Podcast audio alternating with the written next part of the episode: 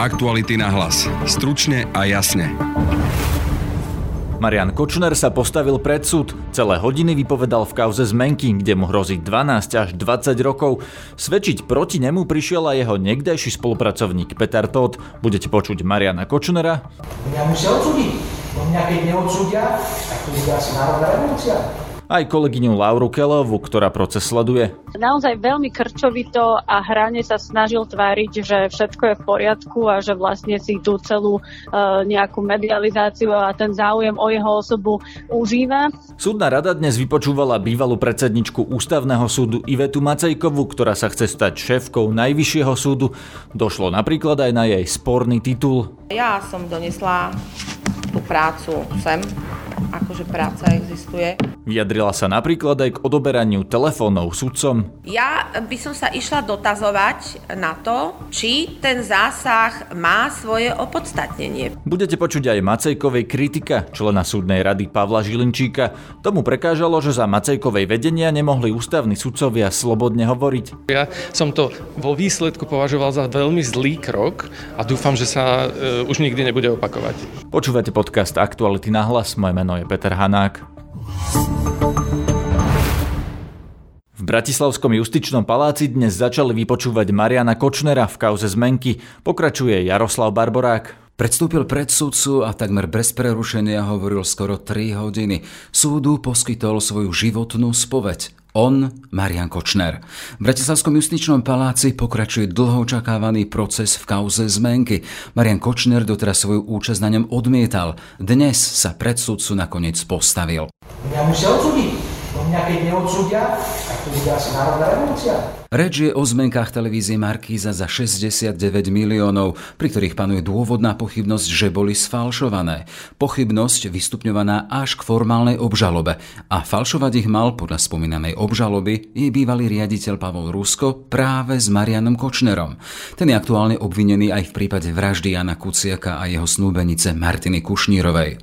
Obžalovaný a obvinený Kočner sa však cíti ako podhodený spravodlivosti národa. Kočnerom pohrdá každý Každý, kto zazrel aspoň zlomok jeho špiny a veľká časť krajiny ho odsudzuje. Ale aby sme sa dokázali pohnúť ďalej z agónie nad tým, ako sa to mohlo stať v našej krajine, musia ho súdy odsúdiť za všetky zločiny. Mňa musia odsúdiť. Na vyvrátenie príbehu, v ktorom vystupuje ako možný falšovateľ šesťdesiatdeväť miliónových zmeniek, si zobral slovo a hovoril skoro tri hodiny.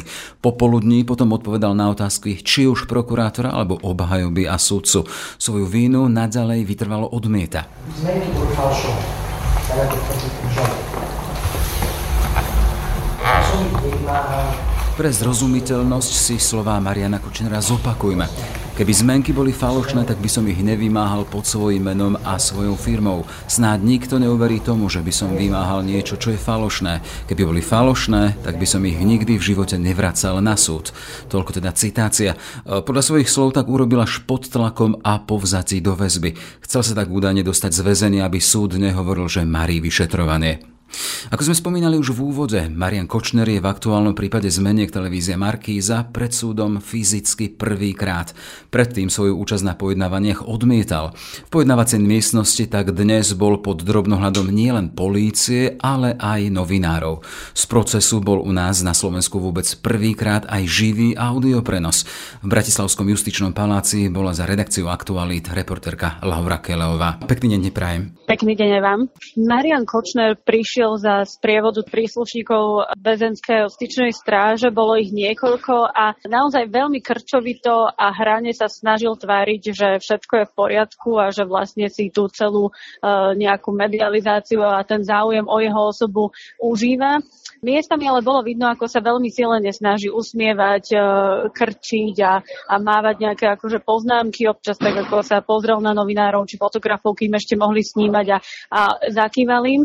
Postupom času, ako sa Marian Kočner vôbec oboznámil s tou celou pojednávacou miestnosťou a to všetkým, tak bolo vidno, ako minútu po minúte a hodinu po hodine naberá na sile a na takom sebavedomí. Mhm. A nakoniec sme boli vlastne aj svedkami toho, že sa dostal do takých točiek a do takého víru a prúdu slov a, a takých ironických poznámok napríklad na, na adresu advokáta Lipšica alebo prokurátora Jana Šantu, že to bol vlastne starý známy Kočner z tlačoviek s novinármi. Čiže opäť tá arogancia a suverenita.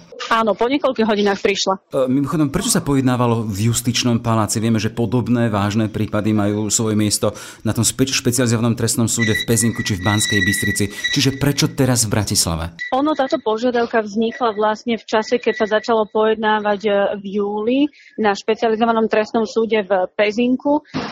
Vtedy vlastne Marian Kočner prostredníctvom advokátov požiadal, aby sa pojednávalo bez jeho prítomnosti a dôvodom malo byť práve to, že sa nemôže so svojimi advokátmi v Leopoldovskej väznici poradiť ako si dôveryhodne a dôverne a bez toho, aby ich niekto e, tvrdia, že odpočúval. E, takže potom vznikol taký nápad, že teda nech to preložia niekde blízko, napríklad v Pezinku, čiže to bola napríklad Bratislava, alebo niekde inde, kde by teda bol prevezený a potom mohol mať nejaký dôverný rozhovor so svojimi advokátmi.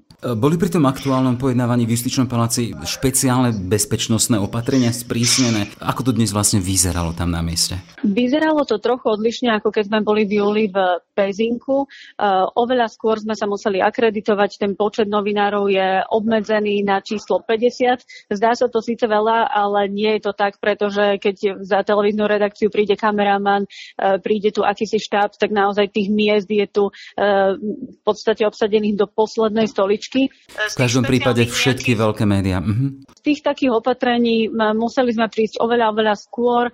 No a také novum, ktoré vlastne tu funguje v Justičnom paláci, musíme pri vstupe do Justičného paláca uzamknúť mobil do, do skrinky, takže mobilné telefóny vôbec nemáme pri sebe. Máme pri sebe len notebooky alebo tablety a podobne, takže zvuk sa môže nahrávať. No a ešte spomeniem jednu takú výnimočnosť. Sudca Klemanič, predseda Senátu Emil Klemanič, povolil vlastne na toto pojednávanie aj streamovanie zvuku. To znamená, že online prenos zvukového signálu. My sa budeme z redakciou Aktuality snažiť tento zvukový prenos čo najrýchlejšie dostať aj k našim čitateľom, možno už aj hneď zajtra. V každom prípade odborníci na túto problematiku hovoria o tom, že ide o prelomové opatrenie, teda že sa prenáša jeden súdny proces. Nejakým spôsobom to poznačilo aj to dianie vo vnútri pojednávacej miestnosti? Nemám ten pocit, pretože mala som už možnosť byť napríklad aj na súde so Zoltánom Andruškom, z jedným z obvinených v kauze vraždy Jana Kuciaka. A tam by som povedala, že tie opatrenia boli uh, taktiež prísne a skôr aj ten dojem, ako ja na mieste novinárky som mala pocit, že tých opatrení je tam viac, napríklad bolo okolo neho niekoľko uh, kukláčov, psi a podobne. Tu v Justičnom paláci um, aj tým, že vlastne Marian Kočner už predtým bol prevezený, teda včera večer bol prevezený, tak v podstate akože takéto opatrenia tam neboli. Boli tam obyčajní vlastne príslušníci Väzenskej justičnej stráže. Strážilo v podstate šesť takýchto príslušníkov a dvaja policajti stáli pri vchodoch. Je samotný Marian Kočner spútaný? Nie je spútaný a jediné, čo ho vlastne odlišuje od nás, pretože má oblek a svetlú košelu, je to, že má taký oranžový pásik na ľavom pleci, kde mu píše súd. Hej, Laura, poďme ale k tomu samotnému prípadu tých údajne sfalšovaných zmeniek televízie Markíza za šesťdesiatdeväť miliónov. Čo priniesol v tejto veci dnešný deň? My mali sme možnosť už počuť, že samotný Kočner ich falšovanie ostro popiera. Dnešný deň začínal tak, že podobne ako Rusko v júli, tak aj Kočner teraz na septembrovom pojednávaní mal od rána, od zhruba pol desiatej, možnosť povedať svoju verziu celej kauzy. Takže on, keď začal, tak rozprával nepretržite skoro v podstate dve a pol až tri hodiny a rozprával tam vlastne svoju verziu. Väčšinu času musím uznať, že venoval práve spomínanej kauze Gamatext, o tom, ako sa stretol s Pavlom Ruskom, ako to celé prebiehalo a veľa vecí a, a veľa vlastne faktov sa zhodovalo s tou verziou Ruska. No a potom následne e, boli otázky, začínal vlastne prokurátor a potom postupne kolo otázok si prenechávali advokáti až napokon e, sudcovia. Pýtali sa ho skôr na detaily, napríklad e, veľmi často sa pýtali na osobu Ernesta Valka, o zavraždeného advokáta, ktorého Kočner aj, Ru- aj Rusko označujú ako za jedného z prostredkovateľov, ktorý, ktorý prišiel s nápadom podpísať zmenky. Uh, následne uh, jedna taká vec, ktorú si pamätám a na ktorú Kočner najprv nevedel a potom veľmi nechcel odpovedať, je, že kde boli vlastne zmenky celý čas.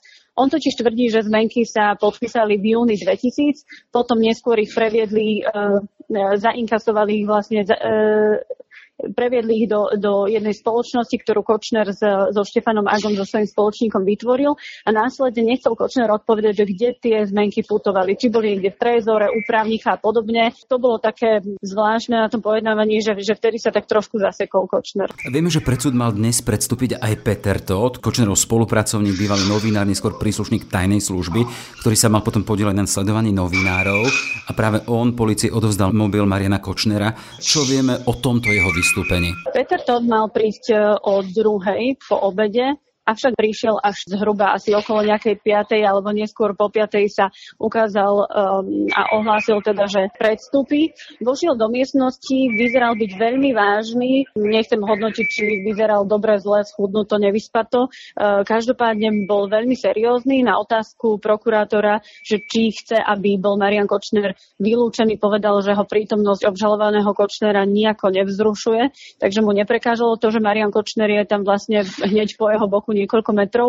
Bolo veľmi zvláštne aj čo sa týka atmosféry to tam celé pozorovať, pretože vlastne Peter Tóth začal proti Kočnerovi vypovedať od minulého roka a dnes večer bol ten moment, kedy sa prvýkrát vlastne stretli tvárou v tvár. Mali ste možnosť toto sledovať vy? To sme ešte mali možnosť vidieť a v okamihu, keď sa Peter Tóth posadil na stoličku svedka a, a teda niekoľko minút sme ešte videli, ako sa na seba pozerajú, ako Kočner niečo utrusil svojmu advokátovi, zasmial sa, pozeral sa, uštipačné poznámky, tak do toho vlastne prišiel návrh prokurátora, aby bola vylúčená verejnosť. A súdca po niekoľkominútovej porade vyhovel tomuto návrhu, takže momentálne už sme na chodbách Justičného palácu, už nie sme v pojednávacej miestnosti. Marian Kočner požiadal, alebo teda navrhol, aby tam ostali akísi dôverníci, vymenoval dvoch, teda jedného novinára a jedného aktivistu, Martina Daňa. Martin Daňov a ešte jedna filmárka Zuzana Piusi ostala v pojednávacej miestnosti, sú ale dôverníkmi obžalovaného Mariana Kočnera, nemôžu nahrávať, nemôžu informovať verejnosť a ostatní novinári túto možnosť od Mariana Kočnera nevyužili a raz ju odmietli. Hej. Ešte v každom prípade ten moment, keď sa stretli pohľady týchto dvoch mužov, ty ako novinárka, ktorá máš tú schopnosť aj danosti sledovať a vycítiť, čo to medzi nimi beží, bol to stret dvoch priateľov alebo aktuálne nepriateľov, tie pohľady? Priateľov určite nie. Marian Kočner mal taký letmý úsmev, ktorý je preňho typický, sebavedomý, arogantný, ironický a ešte neviem, aký by som ho nazvala. A Peter Tóth prišiel s kamennou tvárou a, a vlastne nemihol ani brvou, či už po otázkach prokurátora, sudcu. Dokonca tam padol nejaký vtip a, a Peter Tóth sa vlastne ako jediný v pojednávacej miestnosti nezasmiel, takže on bol naozaj s chladnou tvárou a zrejme aj mu behali úplne iné veci v hlave ako nám. Vieme teda, že dneska je ten prvý deň toho ich stretnutia, keď teda aj Marian Kočner prišiel na pojednávanie, rovnako Peter Tóth. Ako bude nasledovať to ďalšie procesné pojednávanie? Zajtra vlastne sa pokračuje už iba s Marianom Kočnerom. Otázka je, čo dnes stihnú na súde s Petrom Tóthom. Ak by teda to vypočúvanie trvalo príliš dlho, tak zhruba do nejakej dvadsiatej sa dohodli, že sa bude pojednávať. Potom by sa to prerušilo a pokračovalo by sa aj zajtra. Nie je jasné, že či zajtra Peter Tóth má čas, nemá čas, či by prišiel, neprišiel. Takže zajtra sa vlastne pokračuje s Marianom Kočnerom, predvolaní sú ďalší svedkovia, zatiaľ presný zoznam nemáme ani to, že či niekto príde, či niekto ohlásil, že nemôže, takže to všetko uvidíme zajtra. Ale každopádne súd pokračuje aj zajtra a Marian Kočner bude prítomný aj zajtra. A v každom prípade tam bude aj naša Laura Kellöová. Všetko dobre ti prajeme. Ďakujem. Ak by Kočnera odsúdili, alebo aj keby ho oslobodili, odvolanie v tejto a všetkých ostatných jeho kauzách by skončilo na Najvyššom súde. Ten vo väčšine kauz rozhoduje s konečnou platnosťou. Jeho predsedničke Daniele Švecovej sa v októbri končí funkčné obdobie a tak súdna rada dnes začala vypočúvať uchádzačky o funkciu predsedu Najvyššieho súdu. Kandidujú tri súdkyne, bývalá šéfka Ústavného súdu Iveta Macejková, bývalá šéfka Súdnej rady Jana Bajánková a súdkyňa Soňa Mesiarkinová. Profily všetkých troch kandidátok si môžete prečítať na našom webe. Text nájdete, ak si vyhľadáte Harabinovci podporili Macejkovú. Do uzávierky tohto podcastu nebolo známe, či sa súdna rada dnes dostane aj k voľbe. Celý proces sa natiahol pre viac ako dvojhodinové vypočúvanie prvej kandidátky Ivety Macejkovej. Členovia súdnej rady ju nechali reagovať napríklad na tvrdenia prezidentky Zuzany Čaputovej, že justícia funguje nespoľahlivo. Neviem, či to bolo povedané pod tlakom posledných udalostí týkajúce sa slovenskej justície. Mám na mysli odobrať tie telefóny a podobne, či to bolo pod týmto vplyvom povedané. Ja si myslím, že slovenská justícia nepracuje nespoľahlivo. Samozrejme, aj v rámci medzi sudcami máme sudca, sudcov zdatných, menej zdatných, máme sudcov, ktorí tam nepatria a máme sudcov, ktorí by mohli byť daní na piedestál. Ale tento problém nie je len v justícii. Pozrime sa, či tento problém nie je aj medzi zdravotníkmi, aj medzi učiteľmi, všade je tento problém. Členov súdnej rady zaujímala Macejkovej diplomová práca, za ktorú získala právnický titul el el em na Vysokej škole bezpečnostného manažerstva v Košiciach.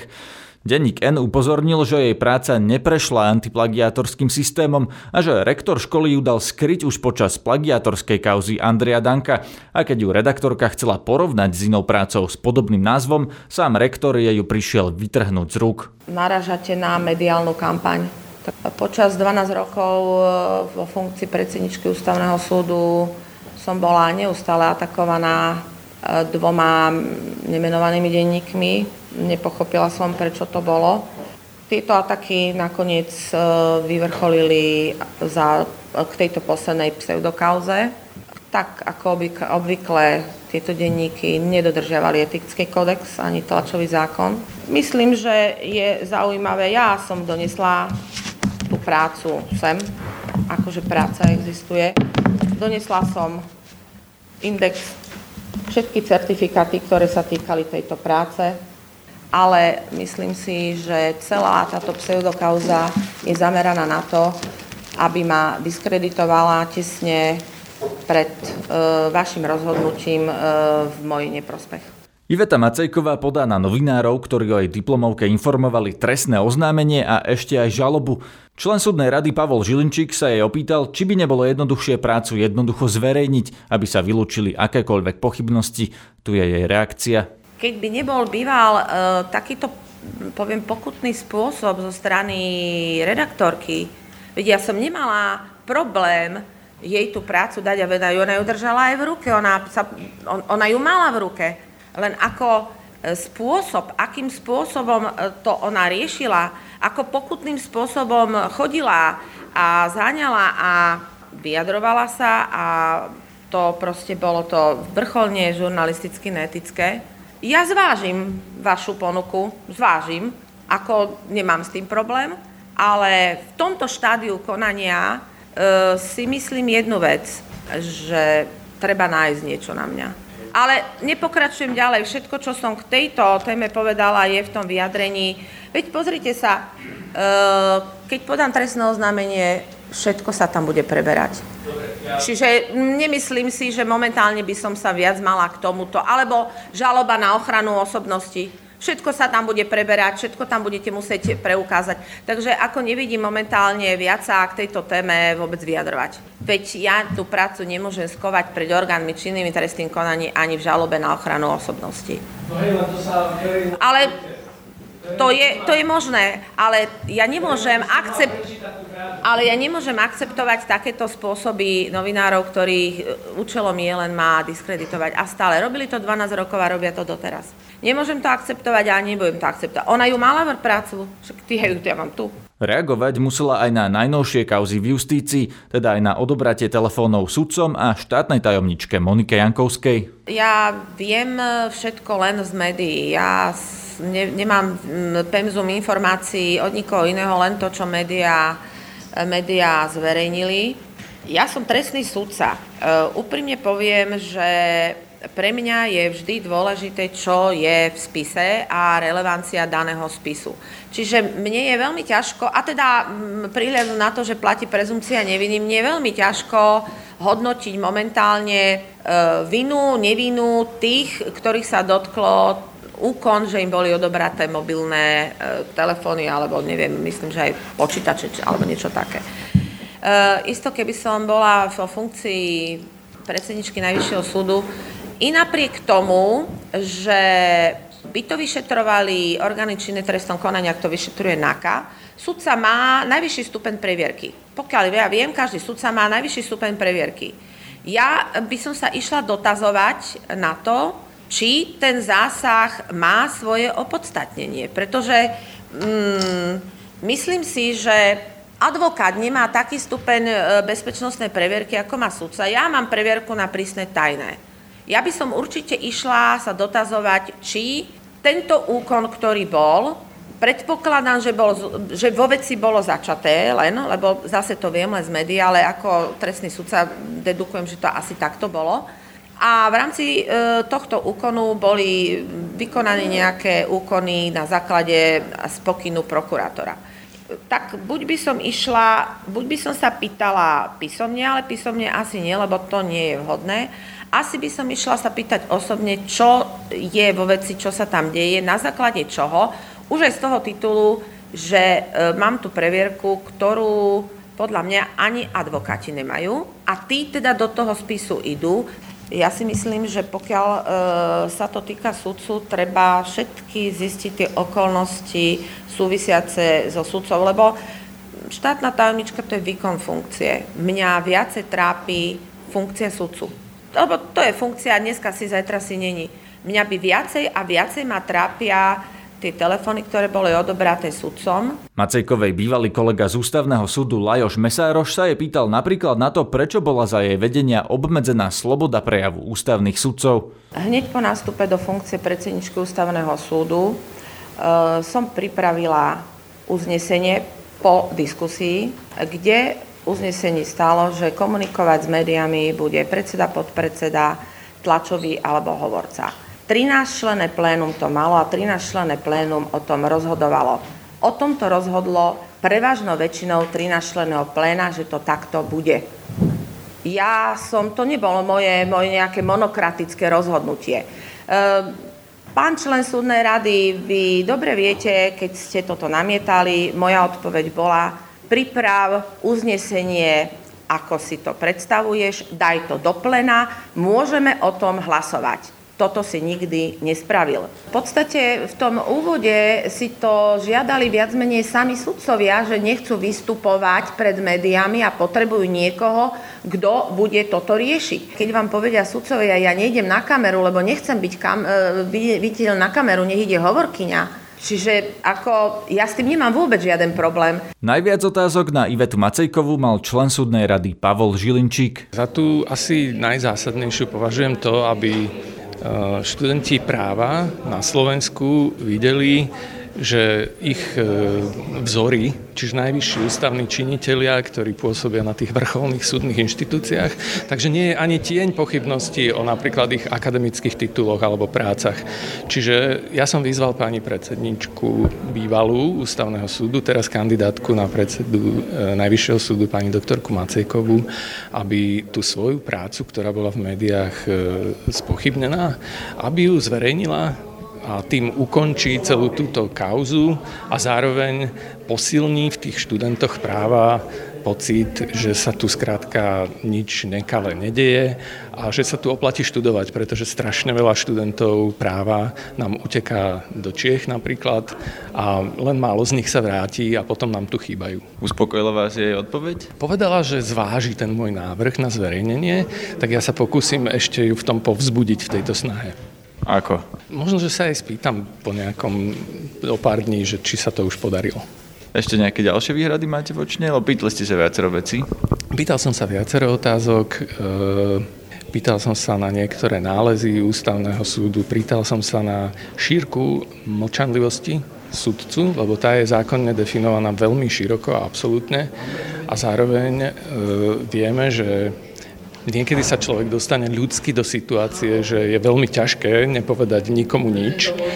A mne sa zdá, že je dôležité, aby sa na Slovensku začalo hovoriť o, aj o tom, že sudcovia sú ľudia, majú svoje ľudské problémy a tak ako napríklad v Čechách teraz doktorka Eliška Wagnerová, dlhoročná sudkyňa Ústavného súdu, bola úplne otvorená v tom, že pomenúvala problémy vnútri senátov, vnútri senátov, aké tam vznikajú medziľudské vzťahy, medziľudské dynamiky a aký to má dopad potom na vlastne rozhodovaciu činnosť. U nás sa o tom nehovorí a ja som rád, že sme sa trochu porozprávali aj o tom. Ja vám do toho skočím. Vy ste sa pýtali na to, že či vlastne povedala svojmu manželovi o tom, že Jozef Čentež ju urazil to svojou námietkou zaujatosti. Áno. Aká odpoveď od, od nej by vás uspokojila, keby vám povedala, že áno, povedala som mu to? Lebo ona v zásade odpovedala, že ako keby on sa to dozvedel z médií, ak som to správne pochopil. E, myslím, že ona priznala, že mu to povedala. E, ja som nemal predstavu o tom, ktorá odpoveď ma uspokojí, ale musím povedať, že hoci ju ľudsky chápem, tak právne som sa nedozvedel to, čo som chcel. Takže čo ste sa vlastne chceli dozvedieť? To, že kde sú kde podľa nej... Kde sú tie hranice, pretože takíto ľudia určujú tie hranice aj pre mnohých iných. V tomto ja vnímam ten rozdiel medzi Slovenskom a Českom, že tam sa oveľa otvorenejšie hovorí o týchto veciach aj z pozície vrcholných orgánov. Nehádže sa všetko len na to, že ja si to vybavím podaním trestného oznámenia a už sa tam nebudem vyjadrovať. Normálne tam ľudia reflektujú svoje vnútorné myšlienkové procesy, akými prechádzajú cez také výzvy, akým čelila aj ona. Posledná vec, pán Mesároš mal uh, takú pripomienku, alebo on pripomenul teda pani Macejkovej, že obmedzila možnosť ústavným sudcom vyjadrovať sa verejne. Podľa vás by, podľa vás to bol dobrý krok pani Macejkovej, alebo nie? No, ona povedala, že to bolo rozhodnutie pléna, že to vyšlo z iných sudcov a že ona to len procesovala. V tejto odpovedi sa priznám, že mi jedna vec vadila, pretože pani predsednička povedala, že bývalá predsednička povedala, že tým, že niektorí sudcovia napríklad nechcú hovoriť na mikrofón, nechcú mať ten priamy kontakt s médiami, tak ona im týmto vlastne len využila možnosť, lebo potom tu je hovorca a ten sa vyjadruje za súd. No tým sme sa ale nedozvedeli, že čo s tými sudcami, ktorí by trebárs chceli hovoriť s médiami, a vieme o tom, že aké je to veľmi dôležité, že sa sudca pred verejnosť postaví a vysvetlí svoje rozhodnutie zrozumiteľným spôsobom, tak toto, ako sme počuli, samotní sudcovia Ústavného súdu vnímali ako reš- štriktívne. Takže ja som to vo výsledku považoval za veľmi zlý krok a dúfam, že sa e, už nikdy nebude opakovať. To je na dnes všetko, počúvajte nás opäť zajtra. Vrátime sa aj k Petrovi Tótovi, ktorý dnes vypovedá proti Kočnerovi. Nájdete nás cez Spotify a ďalšie podcastové aplikácie, na našej novej stránke Aktuality.sk lomka podcasty, aj cez facebookovú stránku Podcasty Aktuality.sk a na Instagrame Aktuality nahlas. Na dnešnej relácii spolupracovali Jaroslav Barborák, Denisa Hopková, Tatiana Prejsová, Laura Kellöová a Branislav Dobšinský. Zdraví vás Peter Hanák. Aktuality na hlas. Stručne a jasne.